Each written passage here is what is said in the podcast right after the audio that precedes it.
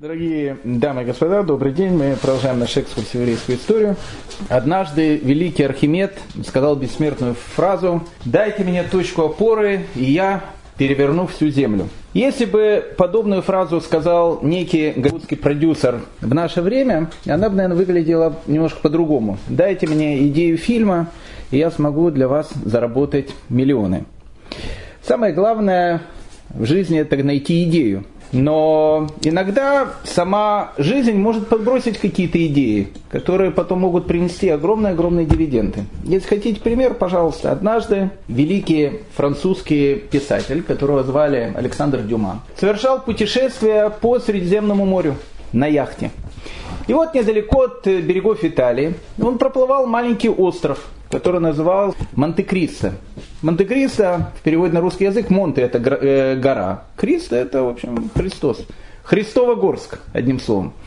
И вот, проплывая Христово-Горск, э, остров Монте-Кристо, он бы, может, не обратил на него внимания, если бы капитан корабля, на котором он плыл, вдруг э, не сказал о том, что у нас существует старая, старая легенда, о том, что на острове Монте-Кристо в свое время когда-то закопали огромное сокровище. И это как-то идея настолько ударила Дюма, остров, Средиземное море, сокровища, что он по приезде во Франции сразу начал писать роман. И роман, который написал Александр Дюма, он становится одним из самых его популярных романов. Он таки его и назвал «Граф Монте-Кристо». Он за этот роман получил такие гигантские деньги, что за городом построил дом, виллу, даже, даже не вилла, а дворец, который он таки назвал замок Монте-Кристо, жил очень богатую жизнь, прям как его литературный герой. В чем успех романа? Успех романа в том, какая, какая фабула этого романа, сюжет. А в романе «Граф Монте-Кристо» есть все, что нужно для того, чтобы не оторваться от чтения. Есть главный герой, которого звали Эдмон Дантес. Эдмон Дантес, которого во время свадьбы по ложному доносу сажают в тюрьму.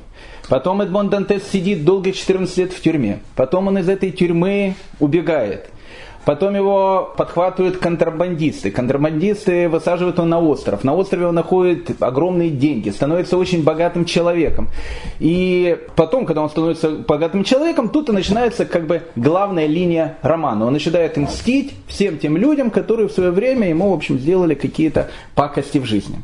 Так вот, я вам хочу сказать такую вещь. Если бы Александр Томович Дюма слушал бы наши лекции по еврейской истории, он мог бы заработать денег в два раза больше.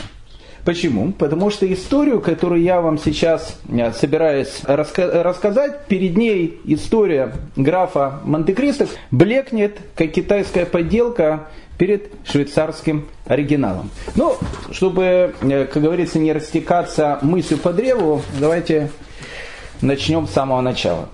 В те самые времена, когда в далекой Москве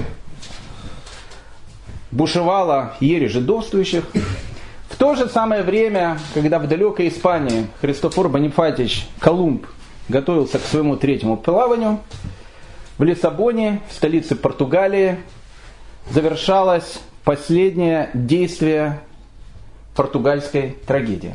Мы с вами говорили про португальских евреев, про португальскую трагедию. Она есть в нашем уроке, который называется «Тайна деревушки Бельмонта». Кто забыл, может это прослушать. Но я напомню буквально два-три слова, конец этой истории, потому что он будет являться началом той истории, которую я вам хочу рассказать сегодня. Итак, несчастные португальские евреи, которым сказали о том, что они должны покинуть Португалию до октября 1497 года. Они готовятся к тому, чтобы покинуть Португалию. Единственный порт, через который они могли уехать, это был город Лиссабон. И вот к концу августа 1497 года 20 тысяч евреев собираются в Лиссабон для того, чтобы собрать какие-то пожитки, которые есть у них, и уезжать из Португалии в никуда. Потому что, в принципе, ехали, как мы с вами говорили, в никуда. Король Португалии, который звали Мануэль, он был человеком, который, в принципе, не хотел выгонять евреев. Мы с вами говорили о том, что у него была сумасшедшая жена, она была дочкой испанских королей Фердинанда и Изабеллы, и все вот эта вот идея, что жидов в пархатах надо выгнать из Португалии, это была ее идея. Но Мануэль будучи человеком умным, он понимал о том, что он в принципе сейчас собирается зарезать курочку, которая несет золотые яйца. Бульончик ты из него, конечно, сделаешь, покушаешь, 2-3 дня удовольствие у будет нормально, но на следующий день золотых яиц просто уже не будет. И он понимал о том, что если он сейчас выгоняет евреев, испанская э, экономика и вообще жизнь в Португалии, она очень-очень изменится. Поэтому он, с одной стороны, и евреев не хотел терять, и с другой стороны, и жену не хотел ссориться. Как сделать так, чтобы и овцы, то, что называется, были целы, и волки сыты? Это тяжелая такая вещь, поэтому Мануэль начинает уговаривать евреев, которые живут в Португалии, о том, что, слушайте, ребят, давайте так, давайте, э, вы не можете тут остаться как евреи. Ну, примите хотя бы для формальности христианства. Он так и говорил относительно, хотя бы для формальности я вам дам э, долгие годы, что на вас никто не будет смотреть, никто не будет за вами наблюдать и так дальше. Формально станьте гражданами Португалии, и все, и оставайтесь. Евреи сказали, что нет, мы умрем, но, в общем, евреями останемся. И тогда Мануэль ничего не оставалось. Он скажет, что, смотрите, кто до октября 1497 года не уезжает из Португалии, он находится на территории Португалии, если он остается евреем, вне закона, и такого человека я могу объявить и рабом, убить, в общем, сделать все, что угодно, э, что я захочу с ним. И вот эти 20 тысяч человек, они приходят в порт Лиссабон, а Мануэль приказал всем э, капитанам кораблей, которые приходят в этот порт под страхом смерти, штрафа, всего чего угодно, не брать ни одного еврея на борт корабля. И получается такая вещь. Евреи приходят, приезжают в порт Лиссабона, в порт Лиссабоне стоит огромное количество кораблей. Они подходят к капитану, капитанам, готовы дать огромные деньги. Ни один капитан не берет еврея на корабль. Что делать евреям? Евреи находятся в ловушке. Потому что если вы посмотрите карту, вы увидите, что с Португалии единственный путь по земле это через Испанию. Ну, через Испанию евреи идти не могут, потому что из Испании евреев выгнали. По испанскому закону еврей не может находиться на испанской территории, если он еврей. Единственный способ покинуть Португалию это море. Ну, как бы, если человек захочет вплавь, он, конечно, может поплавать немножко, но куда он доплывет? Поэтому так получалось, что евреи оказались в ловушке. Ни один корабль в Лиссабоне их не берет, а время идет. Начало сентября, середина сентября, конец сентября. Ни один корабль не, не, не берет евреев. И вот наступает октябрь 1497 года. Евреи не уехали. И с точки зрения португальского закона, который издал Сан-Мануэль, они находятся теперь на территории Португалии незаконно. Приходят посланцы короля Мануэля в этот лагерь, где находилось 20 тысяч несчастных, и объявляют им приговор. Смотрите, о том, что так как вы должны были уехать с территории Португалии до 1 октября 1497 года, и вы не уехали, то вы все объявляетесь рабами государством, рабами короля. Начали объяснять, как мы могли уехать, кораблей не было, все. Не, мы, нас это никого не интересует, вы не уехали, вы тут остались. Всех евреев, которые были, согнали в Лиссабоне в первый португальский концентрационный лагерь. Большой такой был лагерь под открытым небом. Там не было где жить, э, там не было что делать. Э, то есть, ну, просто люди сидели и спали на земле. У них забрали абсолютно все. Ведь люди-то были с багажом. Многие люди вывозили там деньги, еще что-то, а португальские евреи, о которых мы сейчас говорим, были люди довольно состоятельные. У них забрали абсолютно все. И вот они в полном смысле этого слова голые боссы сидят в центре Португалии на этой площади. И тут приходит посланец короля и говорит им следующее условие. Он говорит, ребят, смотрите, мы предлагаем вам следующую вещь.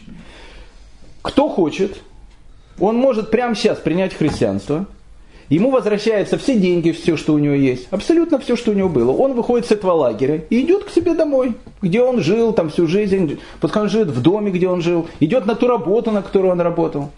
Если нет, то вы тогда будете пенять на себя.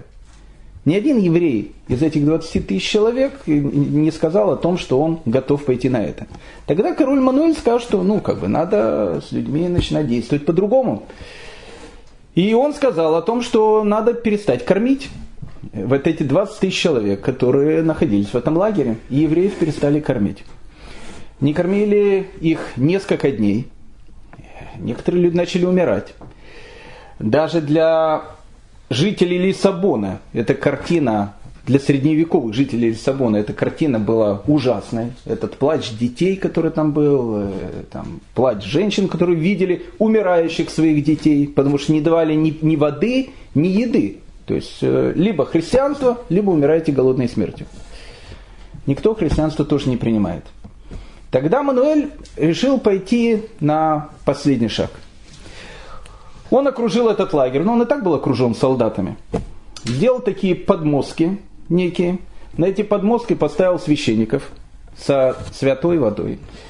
И сказал, что по команде раз, два, три, начать всех евреев, которые там находятся, прыскать этой водой. Со словами «отныне вы являетесь христианами». И все евреи, которые находились, 20 тысяч человек, на этой площади, их начали прыскать этой водой. Никто не мог убежать, никто не мог спрятаться, потому что давка была страшная. И после этого момента, с точки зрения христианского закона, 20 тысяч человек, которые тут находятся, они теперь христиане. Если теперь они скажут, мы не хотим быть христианами, с точки зрения, в принципе, э, католической церкви, это может закончиться костром. Потому что человек, если христианин, говорит, а я теперь христианином э, быть не хочу. Но Мануэль, он говорит всем им о том, что, ребят, смотрите, еще раз, я вам предлагал еще до этого это мирно сделать, вы не хотели, вот получилось так, как есть. Теперь уже ничего не поделаешь, вы все стали христианами и так дальше. Я вам даю 20 лет.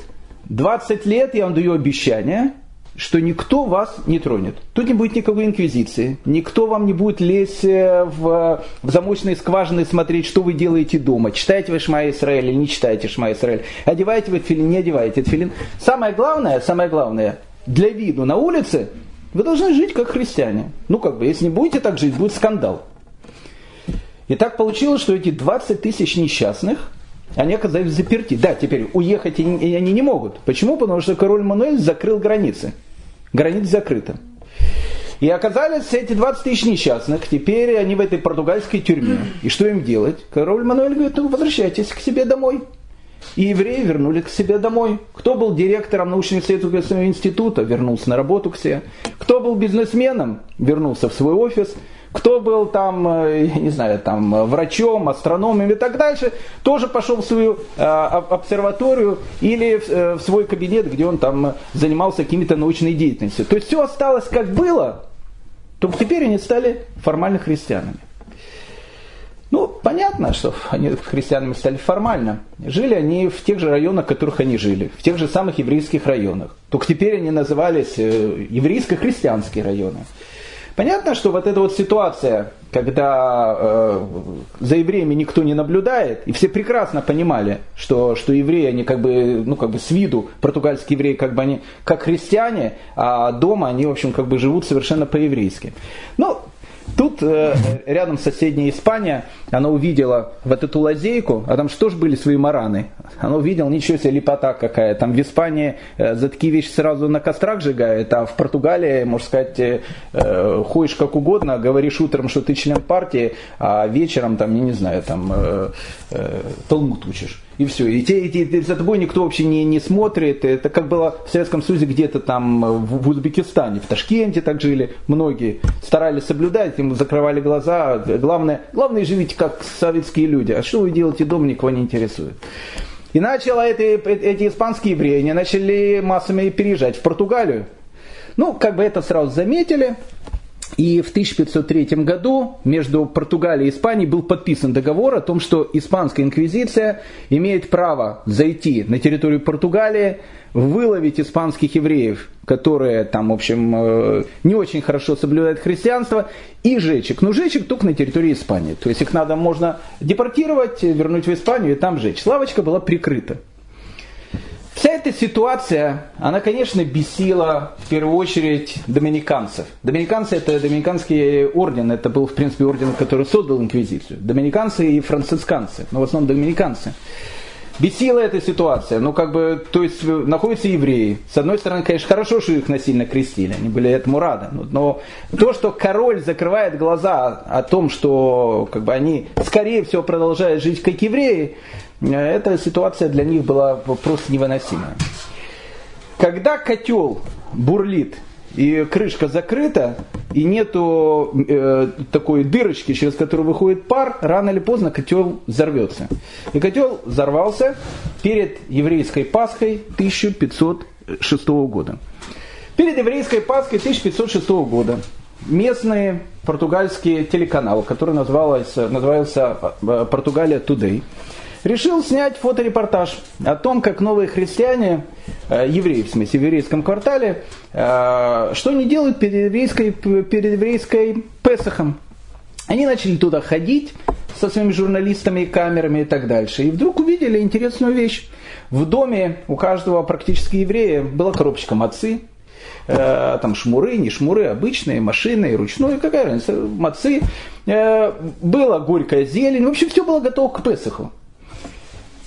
Это стало известно в городе. Это стало известно не просто в городе, это стало известно и португальскому королю Мануилу, потому что скандал он вышел э, за все рамки. То есть все начали говорить о том, что перед еврейским Песохом, посмотрите, весь еврейский район готовится к еврейскому Песоху. Надо было что-то предпринять. Мануэль тоже не мог молчать. Он вызывает нескольких представителей еврейской общины э, в суд – они приходят в суд. В Испании сожгли бы сразу. Вообще просто. Причем всех бы. Оттуда они пришли в суд. Там сидит местный португальский КГБшник. И он сказал им, ребят, ну, смотрите, ну, ну понятно, 20 лет вам дали, все, но это некрасиво, так открыто, там все, давайте. И, и отпустили их. Доминиканские монахи, они просто, они просто были не то что в бешенстве, это было просто невероятно. То есть, как бы, вот находятся как бы новые христиане, они как бы практически открыто готовятся соблюдать Песах, а король ничего не делает. Через короткое время, как вы знаете, между еврейской и католической, точно так же, как и православной Пасхой, проходит немного времени, наступает католическая Пасха. И тут и произошел тот самый взрыв. В центральной костеле Лиссабона пришли евреи. Ну, то есть евреи обязаны были прийти в церковь, потому что если они не пришли, это было бы уже наглость. Они пришли в церковь, пришла группа э, этих маранов, пришла туда. И было очень много людей, обычных христиан, которые туда пришли. И э, доминиканские монахи, они решили сделать э, очередной такой трюк, который очень-очень действовал обычно на толпу. На толпу действуют всякие вещи, там, э, там статуя мироточечная и так дальше. Ну, какие-то такие вот вещи. Сделать толпа, она просто, просто балдеет от этих вещей. И вот они начинают показывать мощи какого-то святого. Мы с вами говорили, что у католических святых обычно было там по 5-6 голов, там по 10 рук и так дальше. Это было понятно, потому что каждая э, епархия э, хотела заполучить там, либо голову святого, либо руки святого. И так получалось, что их было много, э, поэтому там мы в свое время приводили, сколько было голов у того или другого святого. Они все такие драконами были, было такие, многоголовие было. Я не знаю, какого святого они решили показывать э, руку, Э, но они решили сделать такое, э, такое видеошоу, такое лазерное шоу. Они поставили какие-то зеркала, свет бил в эти зеркала, зеркала били на эту руку. И если там как бы они стояли в определенном месте и показывали эти мощи, для полутемного костела было такое впечатление, что они светились, как бы излучали, излучали свет. Толпа, когда это все увидела, она просто обалдела. О, там чудо и все. А тут стоят евреи. А, причем не просто евреи, а евреи, там э, многие там, э, не знаю, профессора и так дальше. Стоит какой-то еврей, э, преподаватель, наверное, факультета прикладной физики Лиссабонского университета. Ну, как бы, это, это, это, это толпа там в, вообще в кайфе полном. И вот он сидит и другим евреям говорит, ну, слушай, ну, ребят, ну, это, ну, вообще уже, ну, слушай, ну, это же некрасиво, ну, эти лампы они поставили, ну, как так можно, вот как можно так людей дурить-то? Лучше бы, и он бы более громко сказал, вы бы лучше бы сделали так, чтобы Всевышний послал дождь. А, а тогда 1506 год был годом засухи. Помолились бы, чтобы Всевышний послал дождь. Это было бы чудо. А всякие эти световые шоу, ну зачем народ-то дурить? Ну некрасиво, ребят. И тут американские монахи взорвались окончательно. Ну, как бы, во-первых, их раскрыли, а, а во-вторых, э, ну, как бы, наглость, она перешла вообще все границы. И тут этот доминиканский священник, который стоял, он выходит перед этой толпой и говорит, чаша терпения у христиан, значит, закончилась, теперь мы прощаем грехи за последние 100 дней, причем не за 105, не за, ровно за 100.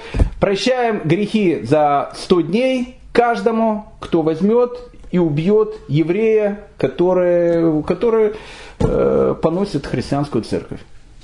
А какого еврея убить? Всех евреев? Потому что, в принципе, все знали, что все евреи так живут. И толпа ринулась из этого костела.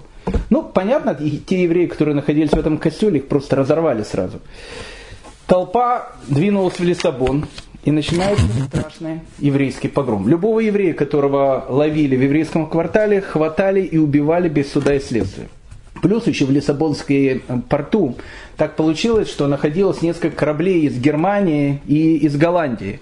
И моряки, матросы, средневековые матросы, быдло такое, которые любили всегда попить, пограбить и так дальше, а тут еще такая толпа идет грабить евреев, а евреи очень богатые в Португалии они, в общем, как бы возглавили эту толпу, и начинается страшная ватханалия. То есть это, это был страшный погром. Погром длился до глубокой ночи, он закончился только тогда, когда, в принципе, уже громить было нельзя, потому что было темно, фонарей не было.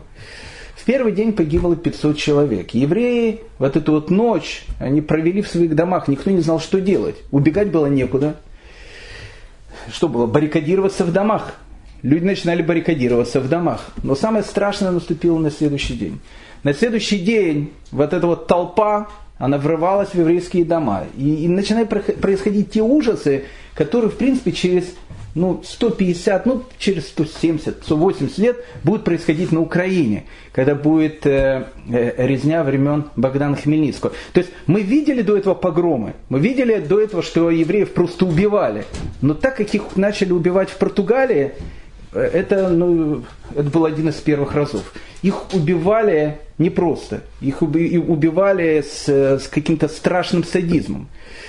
Почему-то у них возникла идея, больше всего они любили убивать э, беременных женщин. Они этих беременных женщин накалывали на эти пики, спарывали им животы. И если они находили маленьких детей, маленьких детей рубили на куски, бросали в костер – и вообще евреев они сжигали, всех сжигали. Это была страшная вещь. За три дня погрома погибло две тысячи человек. Спаслись только те, которые, которые смогли либо убежать, либо у которых были дома, подобные замкам, которые просто толпа не смогла взять.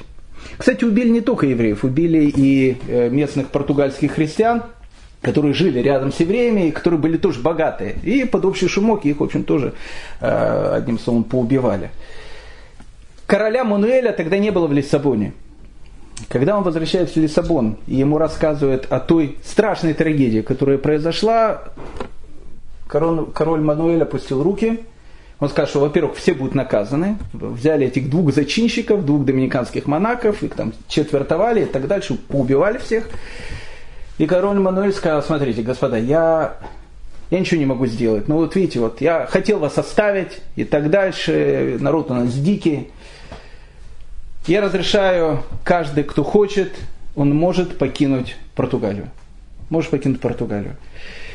Причем король Мануэль сказал, что каждый еврей, который хочет, он может покинуть Португалию, забрав все свои деньги.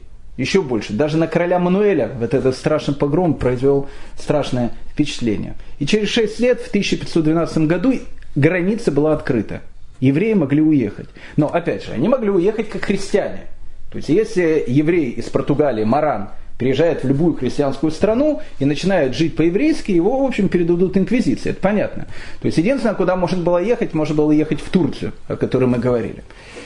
И была большая часть евреев, когда открыли эти границы, которые взяли все деньги, которые у них было. И многие евреи из Португалии, они просто садятся на корабли, им открыто разрешало уезжать, они брали свои деньги, которые были, и ехали в Турцию. И в Турции, в Стамбуле или в Салониках они возвращались к иудаизму, и они начинают формировать тот костяк, который будет португальской общиной на территории Турции. Но король Мануэль, с другой стороны, говорит оставшимся евреям. Он говорит, смотрите, господа, те, которые остаются, я готов пойти еще на один шаг. Во-первых, я готов пообещать лично, что больше никогда никакого погрома не будет. Что мы поставим на еврейских, в еврейском квартале, для тех, кто остается, поставим карабинеров. Они будут там стоять с автоматами. Не будет никаких вещей. Если что-то такое будет, сразу будем без суда и следствия всех там убивать, погромщиков и так дальше. Я гарантирую полную безопасность евреев. Еще больше. Я гарантирую, что к этим 20 годам, которые я вам дал, о том, что я, в общем, за вами не наблюдаю, я даю вам еще 16 лет. То есть еще 16 лет плюс к окончанию 20 годов вы можете жить, как вы живете. Никто за вами смотреть не будет. Плюс еще, говорит король Мануэль, граница открыта. Вы можете в любое время, когда вы хотите, сесть и уехать за границу. И была какая-то часть евреев, кстати, не маленькая часть евреев, которая решила остаться. Ну что, еще 16 лет, а там иди знай. Может быть, придет другой король, может быть, евреям э, разрешат как-то вернуться или еще что-то. Многие люди были очень богатыми людьми. Взять так все бросить и уехать. Э, в общем, осталась какая-то часть португальских евреев на территории Португалии. И в этом была их стратегическая ошибка. Потому что человек, он недолговечный. И после одного правителя обычно приходит другой правитель. И вот в 1521 году король Мануэль, который давал все эти такие обещания, он умирает.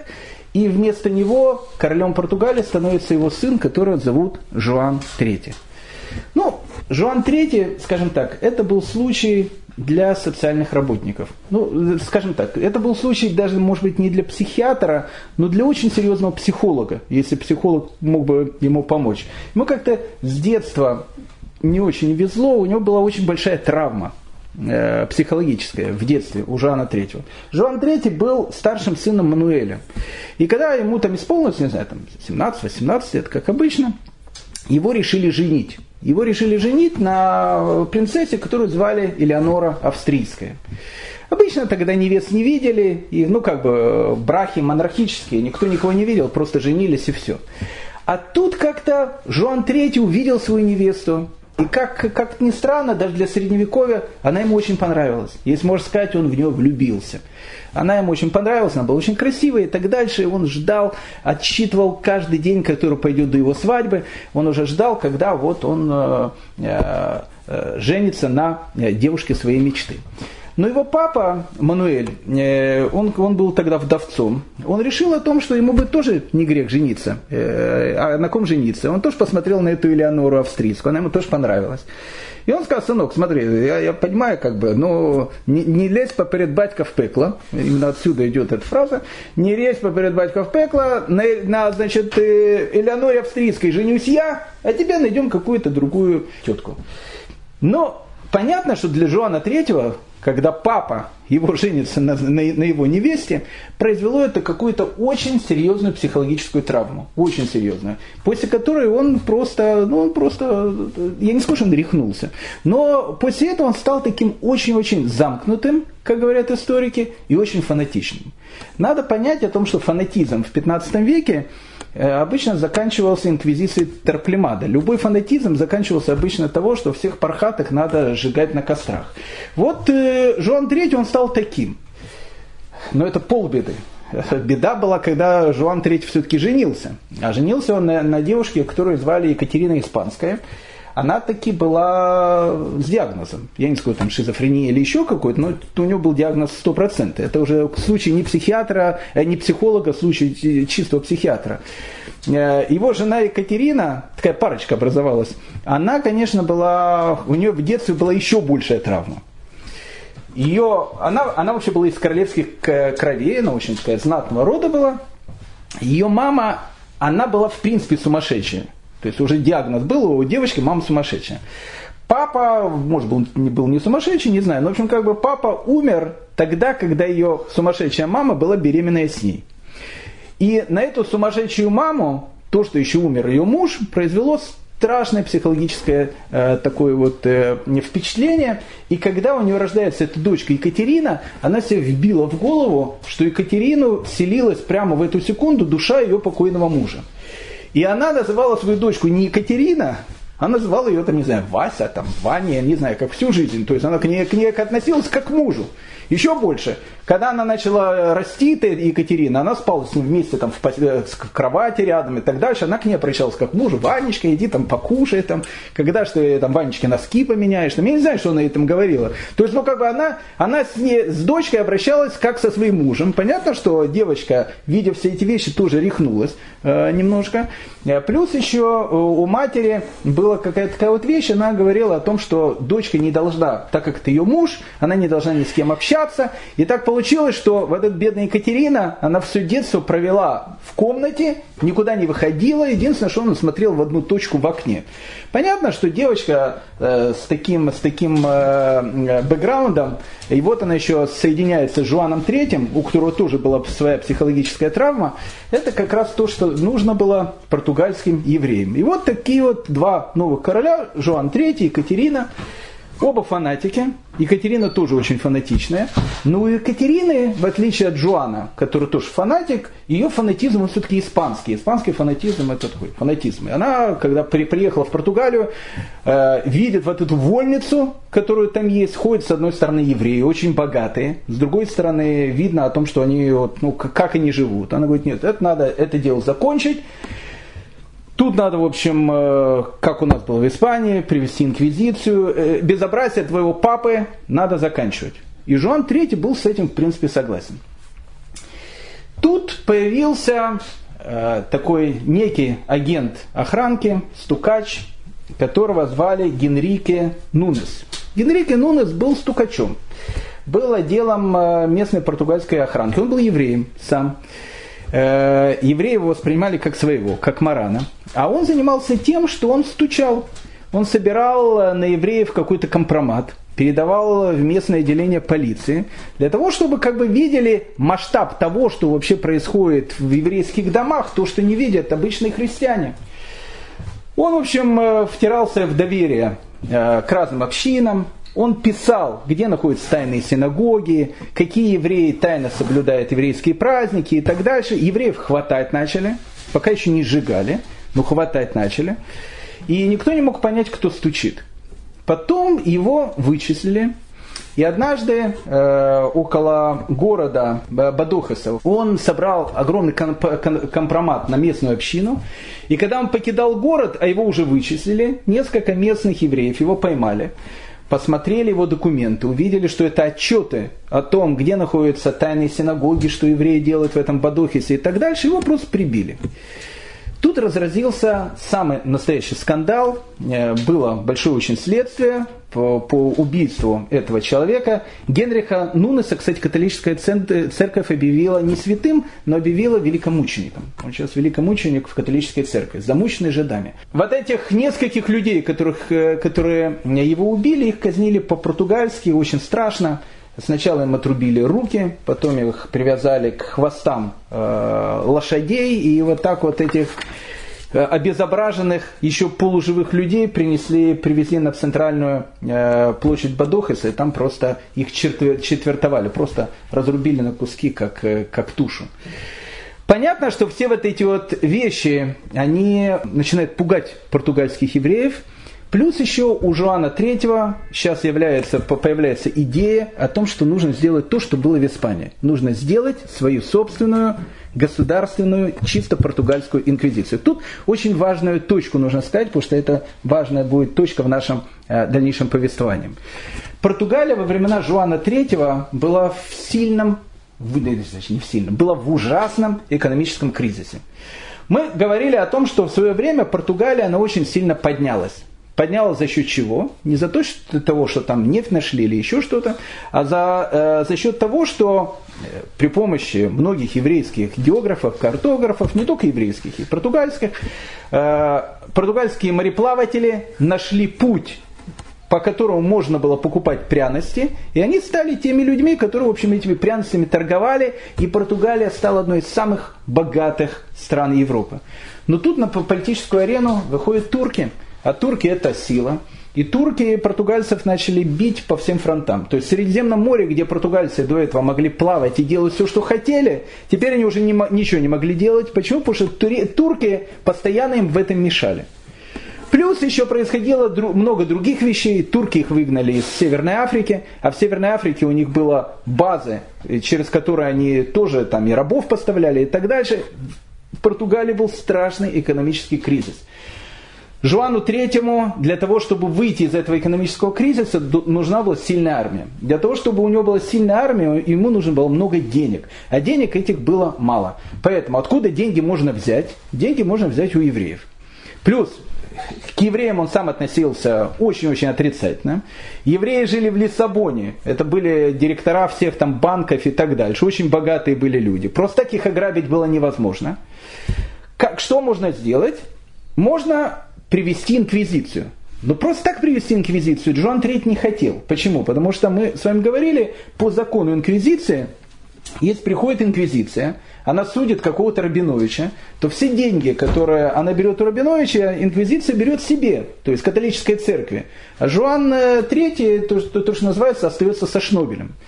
Единственное, кто сделал свою собственную государственную инквизицию, это был Фердинанд и Изабелла. Они сделали чисто испанскую государственную инквизицию. Об этом должен дать э, разрешение Папа Римский.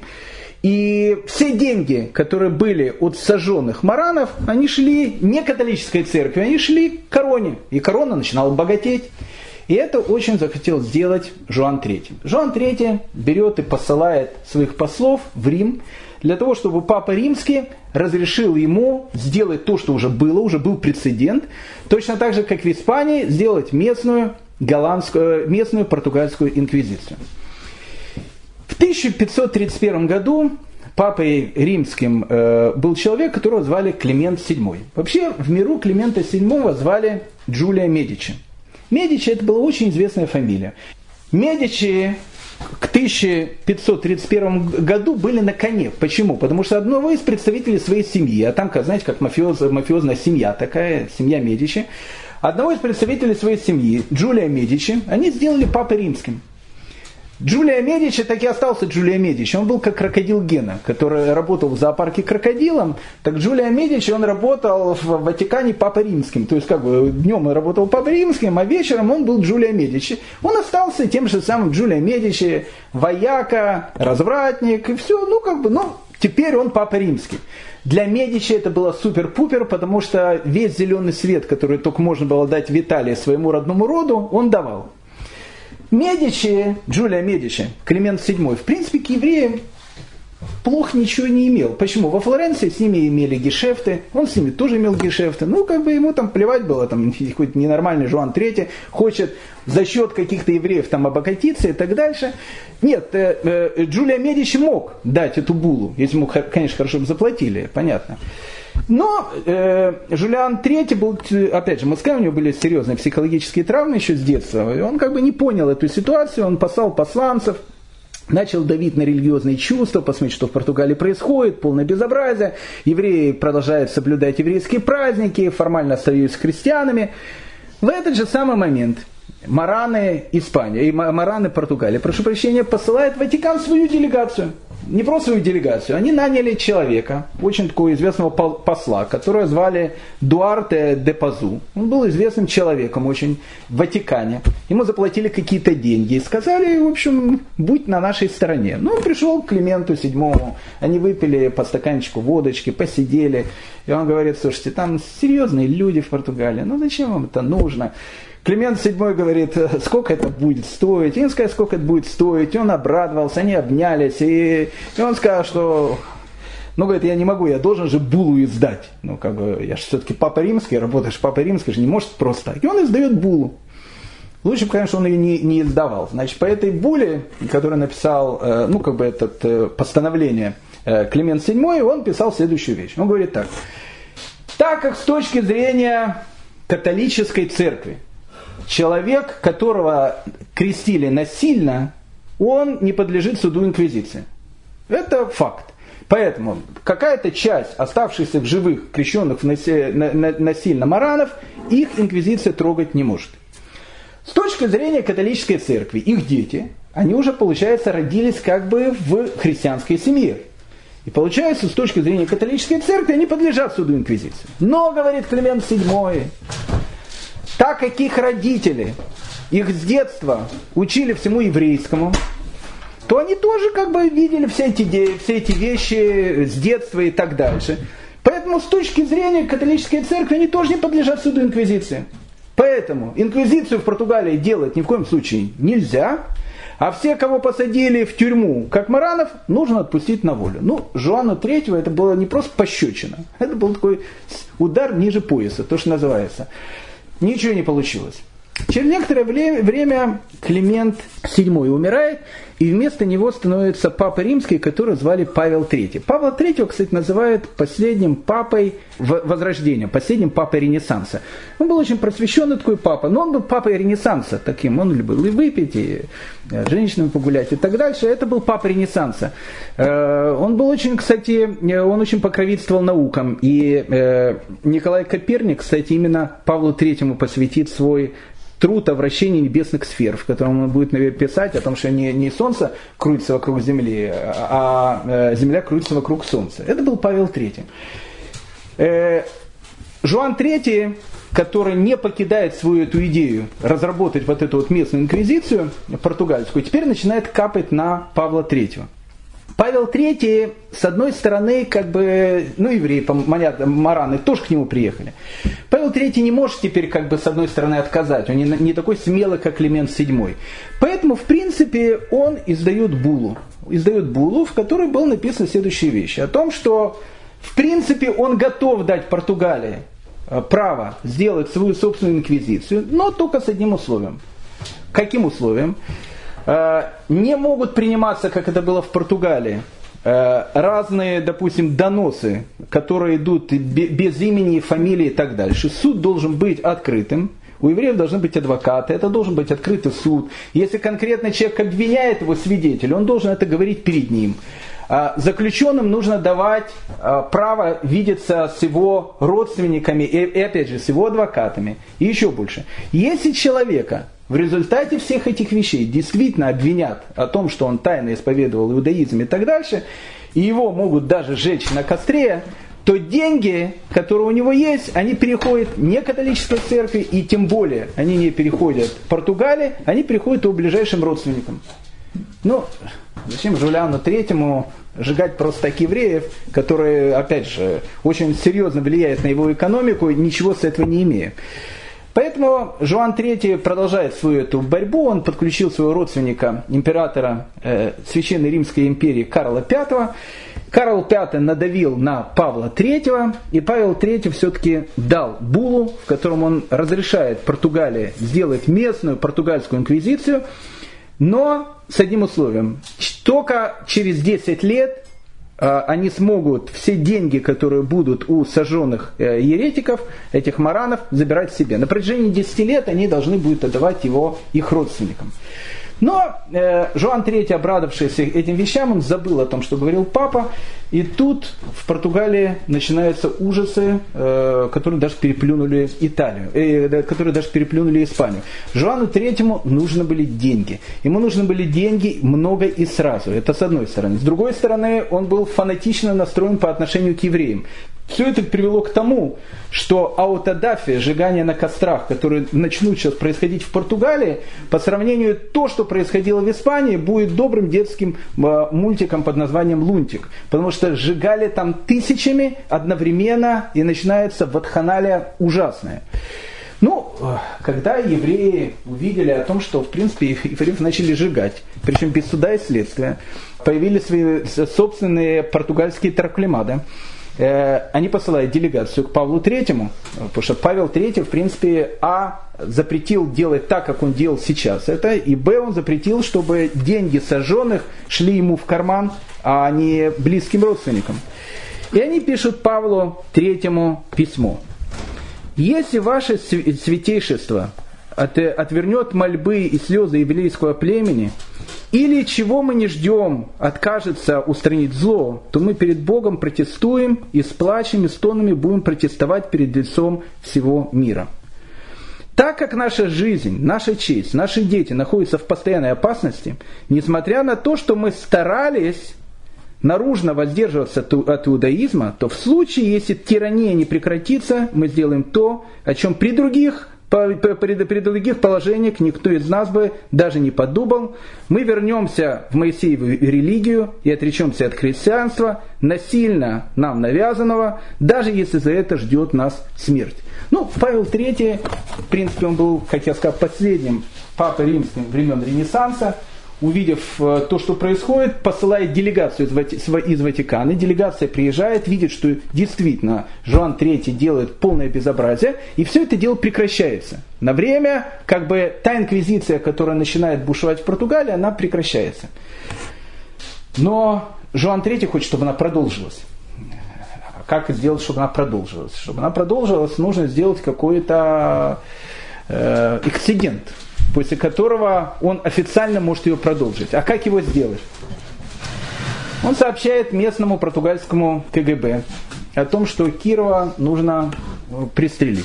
Ну, даже не, не в смысле Кирова, но в общем, ну, нужно сделать что-нибудь такое, после чего можно было обвинить всех евреев.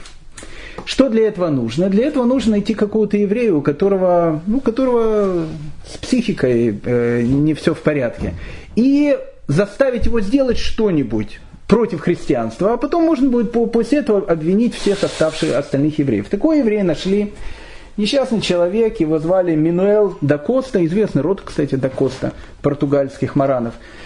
Он был человеком с нездоровой психикой, и э, на него начали давить, опять же, давили местные эти вот товарищи, и доминиканские монахи, и так дальше. В общем, после всех этих давлений его уговорили о том, что он должен взять и выступить против того безобразия, которое есть. Он взял, написал плакаты, в которых э, он написал слова «Мессия не пришел», «Иисус не был истинным Мессией», и взял их и расклеил по всем церквям города Лиссабона. Причем взял еще и подписался Мануэль да Коста. Ну, как бы э, После всех этих вещей, понятно, этого Мануэля де Коста поймали, сожгли, это, это было ясно. Но теперь у Жуана Третьего, в принципе, были развязаны руки. И Жуан Третий сказал, мы хотели с ними, значит, там, по-человечески. Папа Римский нас просил, э, там, э, без всяких этих перегибов. Теперь наступило время, когда мы должны открыть свои забрала и, в общем, начать бороться с евреями по полной катушке. И начинается настоящий ужас – причем такой ужас, которого в Испании даже никто и представить себе не мог. Даже при Тарквалимаде. Они переплюнули Тарквалимада и всех, кого только можно. Допустим, был такой маран, которого звали Симона Альварес. Потом начали раскрывать э, дела португальской инквизиции. На основании чего всю семью Симона Альвареса, он был, кстати, человеком очень богатым, э, сожгли сожгли ее на основании показаний его шестилетней дочери. Причем э, написано в протоколе, как дочка давала показания. Взяли шестилетнюю дочку Симона Альвареса, богатого человека, которого просто нужно было сжечь со всей семьей, чтобы просто забрать его деньги. Привели маленькую девочку в, пыточную камеру, там горел огонь. И говорят, э, скажи, девочка, про твой папа, он же там, э, там э, молится, и по-еврейски там все живет и так дальше. Девочка говорит, да не, у нас, у нас все там спокойно, тихо. Тогда они взяли руку девочки и засунули ее в огонь. И сказали, что... И потом высунули, потом опять засунули, потом опять высунули. Сказали, пока ты нам не признаешься, детонька, мы тебя будем так по частям сжигать. И шестилетний ребенок мог сказать все, что угодно. Даже о том, что его папа был Юрий Гагарин. И поэтому, и поэтому в принципе, эта шестилетняя девочка, она сказала на всю семью. Тут же семью схватили. А там, в Португалии, э, в отличие от Испании, между тем, как семью схватили и между тем, как семью сожгли, проходило очень короткий промежуток времени. Там начал работать просто настоящий конвейер. Это был ужас, ужас португальской инквизиции. В принципе, после длинного-длинного такого отступления и начинается наш граф Монте-Кристо. Он начинается именно с этого самого момента. Среди маранов Португалии, а кто такие мараны Португалии? В основном это беженцы из Испании. Были представители двух очень известных испанских еврейских семей. Это были не Монтеки и Капулети, которые друг с другом там ссорились и так дальше. У них наоборот.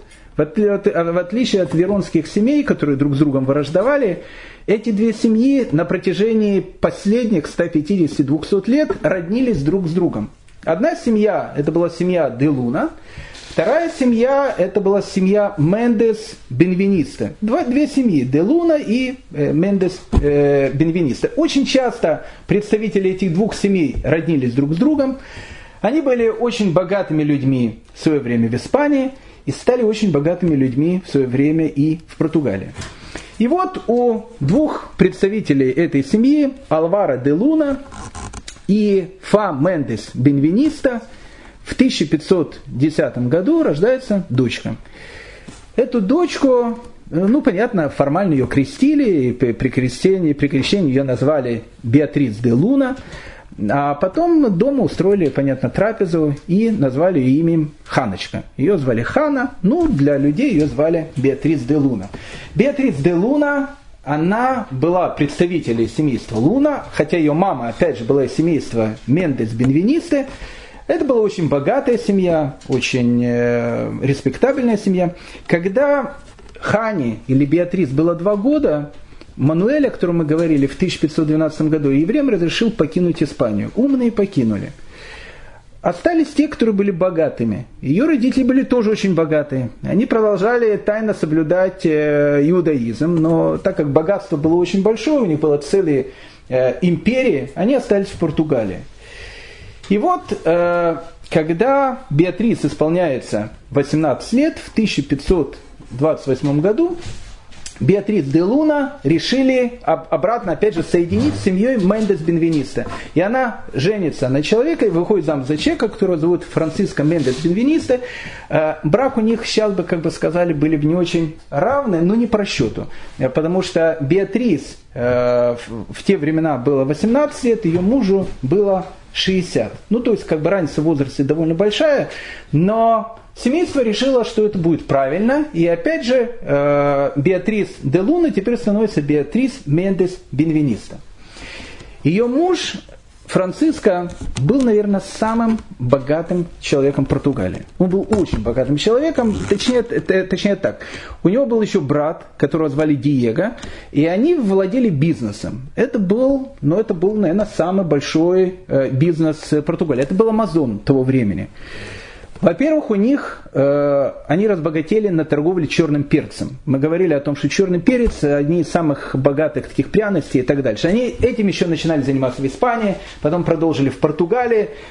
К 1528 году у Франциска Мендеса, в принципе, э, огромная империя. Во-первых, они занимаются продажей перца. Так как они занимаются продажей перца, у Франциска Мендеса есть свой флот. Даже не корабль, не два, флот – который там едет, скупает, продает и так дальше. Также Франциско Мендес, кроме того, что он занимался продажей перца, он еще открывает по всей Европе банковские дома. Он становится банкиром. И те деньги, которые он зарабатывает на продаже перца, он вкладет в банки, и он дает суды ну, э, одним из самых богатых людей э, того времени. Он дает суды Папе Римскому, он дает суды королю Франции, он дает суды даже э, турецкому султану Сулейману Великолепному. Он дает суду всем. То есть это, ну, это самый богатый человек в Португалии, Франциско Мендес. Франциско Мендес прожил со своей э, любимой женой Беатрис всего 10 лет. Он умирает, э, когда ему было 70 или 71 год. У них родился, э, родилась только одна дочка, которую звали Рейна. И когда Франциск Мендес умирает, э, он делает, ну, в принципе, беспрецедентную вещь по тем временам. То имущество, та часть доли капитала, которая была у него, потому что она была разделена между ним и его братом Диего он э, по завещанию э, дел, де, делает следующим образом. Он говорит так, половина моего всего капитала переходит моей жене, Беатрис, а половина, она переходит моему брату Диего, но с условием, Диего был в те времена еще не женатым, а может быть был женатым, но детей у него не было. Э, может он вдовцом был. Если Диего умирает бездетным, по этому договору было написано, то все деньги, которые есть у Диего, вообще все, что у нее есть, она тоже переходит Беатрис. Но даже с тем, что Беатрис начинала иметь половину капитала своего мужа, она становится самой богатой бизнес-вумен 16 века. Самой богатой. Надо отдать должное Беатрис Мендес о том, что она была не какая-то там э, э, красушка-хохотушка, она была бизнес-вумен. Причем бизнес-вумен, э, ну не знаю, там, она была топ. Любой Стив Джонсон и так дальше, они бы просто, не знаю, за честь были бы передать свою компанию такому человеку. Она была гениальным человеком, она была гениальным бизнесменом. Беатрис Мендес. Но тут в это время в Испании Э, как раз и начинает период инквизиции. И Беатрис Мендес понимает о том, что она, она тайно, точно так же, как ее муж, соблюдали все еврейские заповеди, ну, старались соблюдать, э, это были то, что называется классические мараны. Она понимала о том, что, что из Португалии ну, нужно куда-то сматываться. Э, пока, пока ну, там, все площади горят, на них сжигают ежедневно людей, нужно куда-то из Португалии уехать за два года до смерти его мужа Франциска он открыл несколько банков в Антверпене. И она понимает, что самое правильное это взять сейчас свою дочку, которую зовут Рейна, и уехать в Антверпен, подальше от Лиссабона, подальше от Португалии. Нужно сказать, что в те времена э, Антверпен, который сейчас является городом в Бельгии, он тогда принадлежал Испании. Но хотя он принадлежал формально Испании, на маранов, которые тайно что-то там соблюдали, там смотрели сквозь пальцы. Это все-таки была не Испания. Это все-таки была Фландрия, там было более такие свободные нравы, хотя это была Испания, там, в общем, где-то как-то можно было продолжать втихонь, потихоньку э, что-то соблюдать. Когда узнали э, мэр Антверпена, что Беатрис Мендес, одна из самых богатых женщин Европы, собирается приехать в Антверпен, конечно, там ее встречали пушками, э, там, я не знаю, чем только угодно. Написано, что, что она ехала в Антверпен через Лондон. Он специально написал английскому королю с просьбой о том, что когда приедет вот эта вот э, необычная женщина, чтобы ее там встречали, провожали, чтобы ни один волосок с ее головы не упал, потому что, в принципе, в Антверпен может переехать огромнейший капитал, потому что она была очень-очень, э, как мы сказали, богатой, э, богатой женщиной. Она приезжает туда, э, в Антверпен, у нее была сестра, которую звали Брианда, а Диего, брат ее мужа, он был бездетный, и жены у него тогда не было. И она выдает свою э, сестру Брианду за Диего. Она как бы становится женой э, Диего, ну как бы второго компаньона этого огромного бизнеса. Нужно отдать э, должное Беатрис де Мендес о том, что те деньги, которые ей оставил муж за считанные годы, которые она была в Антверпене, она удвоила. То есть она была настолько умная бизнес-вумен, ее империя настолько начинает расти, что она, в принципе, переплюнула и своего мужа, и брата мужа, и так дальше. В общем, это был необычный человек совершенно. Но Беатрис Мендес, кроме того, что она была бизнес-вумен, в первую очередь она была еврейкой. И она знала о том, в каком ужасном положении находится евреи в Португалии. И первая мысль, которая была у Беатрис Мендес в тот момент, когда она находилась в Португалии, как спасти португальских евреев. Во-первых, португальские, у португальских евреи имели много денег.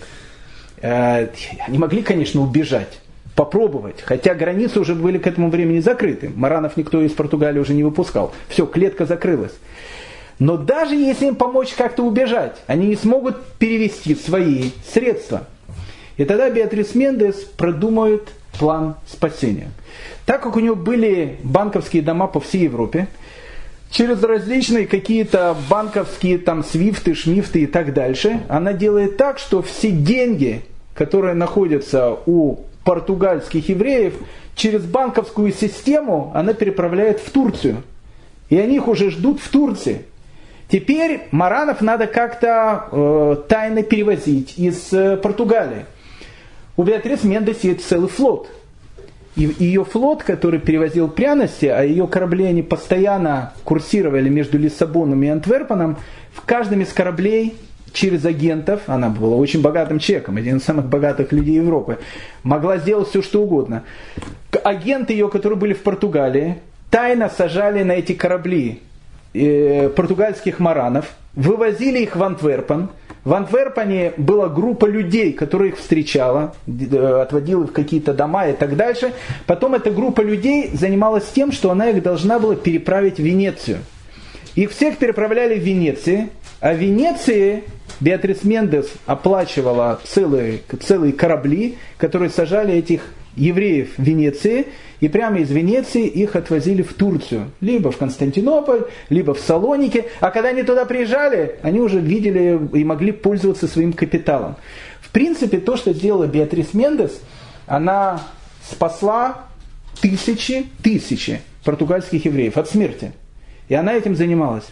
Она занималась не только спасением португальских евреев, она занималась тем, что тайно, потому что э, открыто она не могла это делать, она становится одной из самых богатых таких доноров, которые помогают всему еврейскому миру.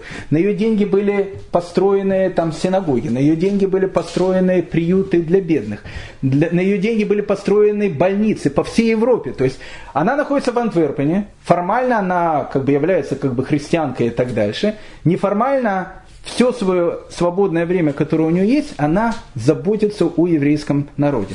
Один из людей, которого она спасает э, в Португалии, звали Равшмуль Усквы. Он не поехал в, э, в Турцию, он поехал в землю Израиля и переселился в Цфат.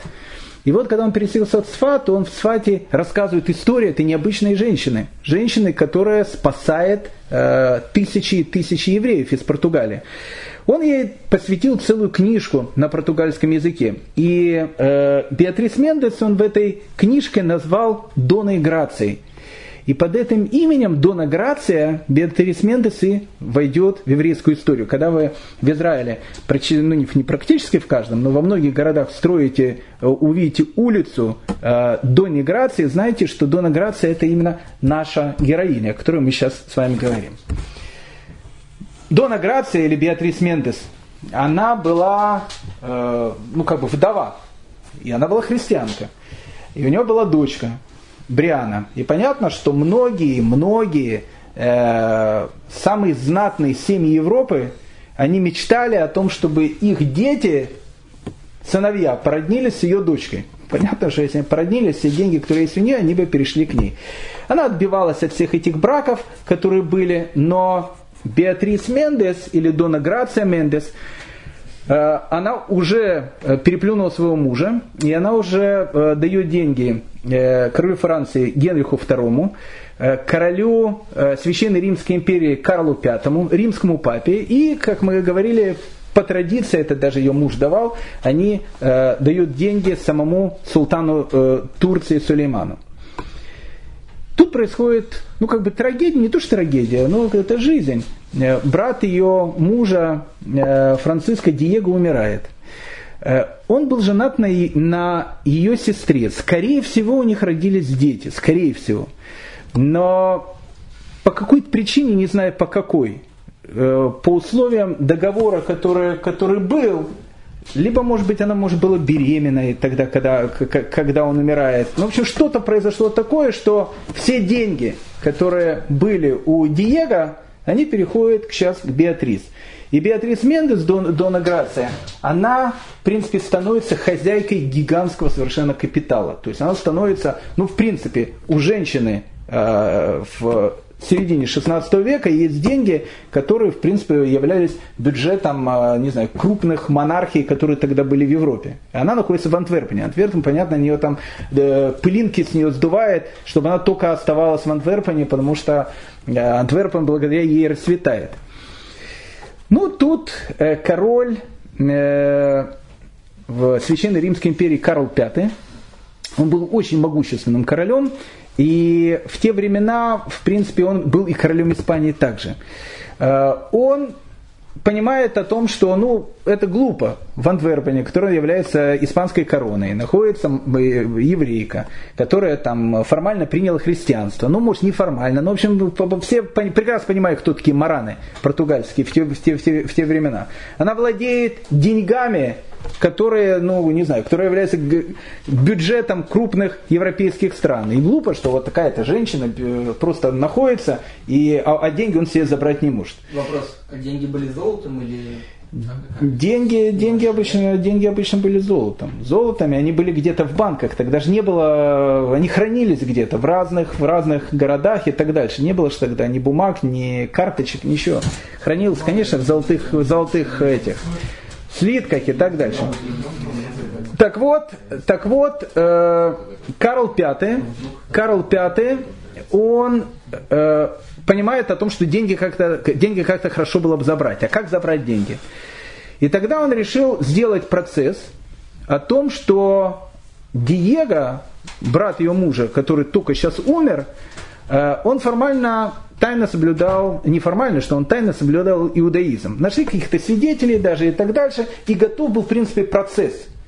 Если бы этот процесс начали бы сейчас раскручивать, то сначала бы забрали бы у Беатрис Мендес, у Доны Грации, половина денег э, брат ее мужа, а потом бы, конечно, ее точно так обвинили бы, сожгли на костре, и, в общем, и все бы это очень трагически закончилось. Но Дона Грация Мендес, Беатрис Мендес, была гениальной женщиной. Она предложила Карлу Пятому сделку – она говорит, давайте так, вы закрываете все эти дела, которые вы собираетесь там, э, там открывать на брата моего мужа и так дальше, я вам даю практически беспроцентный кредит на два года. Карлу Пятому тогда нужны были очень деньги. И она ему дает эти деньги. Проходит два года, и она их требует обратно. Карл V не хотел давать, но Беатрис Мендес была, еще раз, она была гениальной женщиной. Она какими-то правдами-неправдами выбила у него эти деньги.